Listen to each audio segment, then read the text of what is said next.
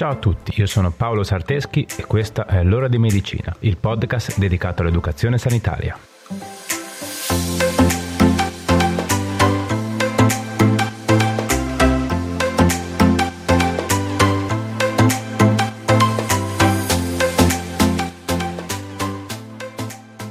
Ciao a tutti e bentornati. Oggi parliamo di varici esofagee. Ne avete mai sentito parlare? Sapete cosa sono, come si formano e quali complicanze possono generare? Dai, adesso lo scopriamo insieme. Ma prima di iniziare, fatevi salutare meglio. Come state? Spero tutto bene, dai. Come è iniziato il vostro 2021? Noi dell'ora di medicina, ovvero io e la mia collega Brenda Rebecchi, abbiamo iniziato col botto, con un sacco di progetti incentrati sul mondo dell'infermieristica. Abbiamo realizzato e stiamo ancora realizzando delle videoguide sulla preparazione e somministrazione dei vari vaccini anti-Covid-19 grazie al patrocinio dell'Ordine degli Infermieri di La Spezia e INSH. Se siete operatori sanitari e siete interessati, potete trovarle sul sito o canale YouTube dell'Ordine degli Infermieri di La Spezia, sul sito di INSH o su thenursingpost.com. Mi farebbe molto piacere ricevere un vostro feedback. Come se non bastasse, stiamo anche scrivendo la tesi del master che abbiamo iniziato lo scorso anno. Insomma, un sacco di impegni. Vabbè, ma basta parlare di noi. Raccontateci un po' anche di voi. Che progetti avete per questo 2021? Il diploma, la laurea, un master, un libro, un corso di perfezionamento? Boh, non lo so. Ditemi voi. Purtroppo il podcast è un ottimo strumento per comunicare con voi, ma è unidirezionale. Quindi potete trovarci e scriverci sui social. Ci fa sempre un sacco piacere.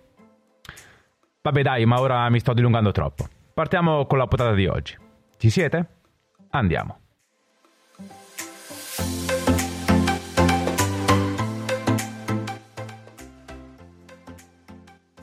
Come sempre, prima vediamo un po' di teoria, che ci servirà per capire meglio dopo di cosa stiamo parlando. Allora, innanzitutto, cos'è l'esofago? L'esofago è un organo a forma cilindrica e cava che unisce la faringe, ovvero la gola, allo stomaco.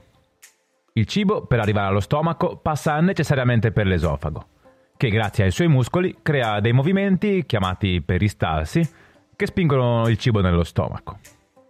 Altra cosa di cui dobbiamo parlare per capire la causa delle varici esofagee è il circolo portale. Quindi vediamolo in maniera un po' semplice. Il sangue che viene dalla milza, dal pancreas e dalla colicisti e dal tubo digerente inferiore confluisce tutto in un grande tronco venoso, chiamato vena porta. Questa vena veicola il sangue al fegato dove avvengono gli scambi metabolici. Il resto di sangue che entra nel fegato lo fa tramite l'arteria epatica.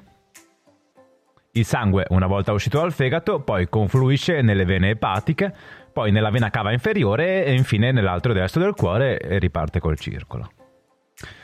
Ok, tutto chiaro?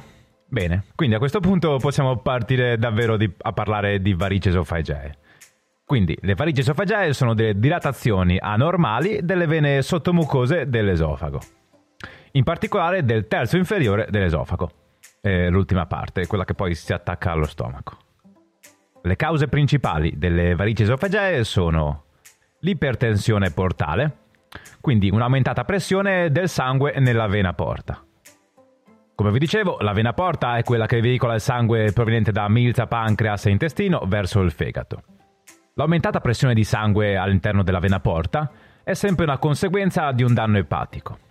Infatti questa è causata dal fatto che il sangue non riesce a attraversare in maniera normale il fegato. Quindi si forma un accumulo di sangue nella vena porta che prova un aumento della sua pressione. Un aumento importante della pressione portale potrebbe portare alla rottura del vaso. Fortunatamente però il nostro corpo ha un'ottima capacità di adattamento e quindi lo scoppio della vena porta è scongiurato dal fatto che il sangue cercherà dei modi per bypassare l'ostacolo che gli impedisce il passaggio per riuscire comunque ad arrivare al cuore. In particolar modo, per aiutare la vena porta, all'interno del punto in cui l'esofago entra nello stomaco, le vene tendono a inturgidirsi per raccogliere più sangue possibile, formando delle vere e proprie varici, che sono appunto le varici esofagee. Quindi, altra causa di varici esofagee, oltre all'ipertensione portale, è ovviamente la cirrosi epatica, l'epatite alcolica, la trombosi della vena epatica, sovraepatica o splenica, oppure possono presentarsi per origine congenita, ma solamente in casi rari. In Italia circa il 90% dei casi di ipertensione portale è dovuto dalla cirrosi epatica. I sintomi che devono farci pensare a varici esofagee sono disfagia, quindi difficoltà nella deglutizione, ematemesi, ovvero vomito con presenza di sangue, feci con melena, ovvero feci con presenza di sangue digerito che quindi si presenta con un colore molto scuro. Ovviamente, essendo che le varici esofagee sono una conseguenza di un danno epatico, troveremo anche tutti i sintomi tipici di un problema al fegato, come ittero, vomito, dolore in sede del fegato, edemi, ingrossamento della milza e ascite, ovvero raccolta di liquidi nella cavità addominale. Una volta comparsi i sintomi, è necessario farsi visitare dal proprio medico per cercare di arrivare a una soluzione. La diagnosi di varici esofagee viene fatta tramite un esame endoscopico, che è l'esofago gastro-duodenoscopia, che permette di vedere le varici e la loro condizione. Viene fatto utilizzando un gastroscopio, ovvero un apparecchio flessibile e sottile, con diametro inferiore a un centimetro, che è dotato di una videocamera e di una fonte luminosa all'estremità. Il gastroscopio viene introdotto tramite la bocca e permette di vedere sul monitor l'interno dell'apparato digerente in modo che si possa verificare la presenza di anomalie. Questo esame richiede il digiuno e dura circa da un quarto d'ora ai 20 minuti, ma in alcuni casi si può prolungare. Il paziente dovrebbe rimanere il più rilassato possibile ed è per questo che solitamente viene utilizzato uno spray anestetizzante locale a livello del cavo orale, che inibisce il riflesso del vomito. Spesso il paziente può essere anche sedato per via endovenosa, in maniera tale che l'esame risulti più confortevole per lui e in modo da evitare ansia. In questo caso però il paziente resta comunque contattabile e in grado di eseguire i comandi che gli vengono dati dal personale. Invece l'anestesia generale viene fatta molto raramente. Ok, ci siete ancora? Spero di sì. Una volta diagnosticata la presenza di varici esofagee, è necessario impostare una terapia, che solitamente può essere a base di beta bloccanti non cardioselettivi, o nitroderivati, per diminuire la pressione sulla vena porta e quindi per diminuire la probabilità di sanguinamento delle varici. Se però il rischio di sanguinamento è molto alto, viene eseguito uno strangolamento delle varici. Vengono utilizzati degli anelli di gomma che appunto strozzano le vene chiudendole e facendole pian piano scomparire. Come alternativa alla legatura c'è la sclerosi, ottenute mediante l'iniezione di sostanze in grado di bloccare la formazione di coaguli all'interno delle varici. In questo caso è possibile che il trattamento debba essere compiuto per circa 2 o 3 settimane di seguito. Entrambe queste due soluzioni vengono fatte con tecnica endoscopica. Infine, l'ultima alternativa è un'operazione, che ha lo scopo di ripristinare il corretto funzionamento del sistema portale. In pratica vengono inseriti dei ponti venosi artificiali che bypassano il fegato e portano il sangue direttamente dalla vena porta alla vena cava. Ok, ma perché è necessario intervenire in caso di varici esofagee? Vabbè, abbiamo sempre detto che il nostro corpo cerca di sopperire alle anomalie e ai problemi con soluzioni efficaci, ma che sono quasi sempre temporanee e quindi non adatte per il lungo termine. La complicanza più grave alla quale si può andare incontro in questo caso è la rottura delle varici esofagee, con conseguente emorragia e possibilità di shock ipovolemico e morte. Ok, bene, dai, con la teoria direi che abbiamo finito. Passiamo come sempre a qualche consiglio pratico. Pronti? Andiamo.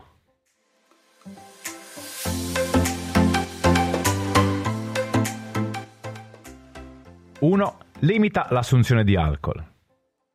2. Segui una dieta sana ed equilibrata e mantieni il peso forma. 3.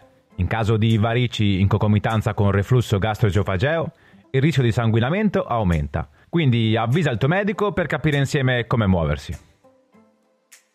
4. In caso di varici esofagee diagnosticate, segui la terapia prescritta e i controlli programmati.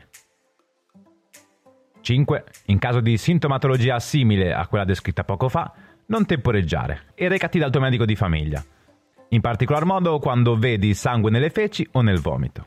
Potrebbero anche non essere varici esofagee, ma se c'è un sanguinamento è sempre bene capire da dove viene e qual è la sua entità.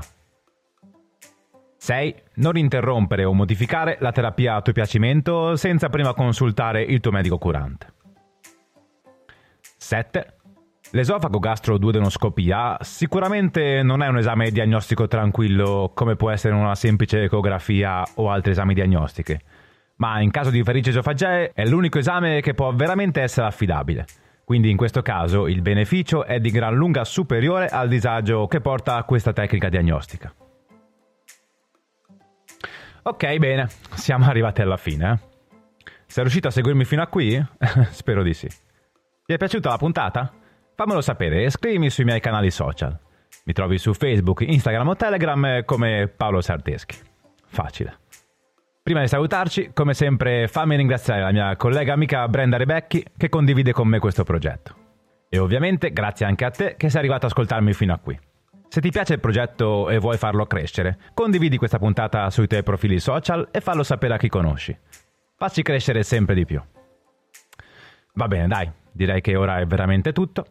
Ci vediamo sui social e ci sentiamo venerdì prossimo con un'altra puntata. Ciao!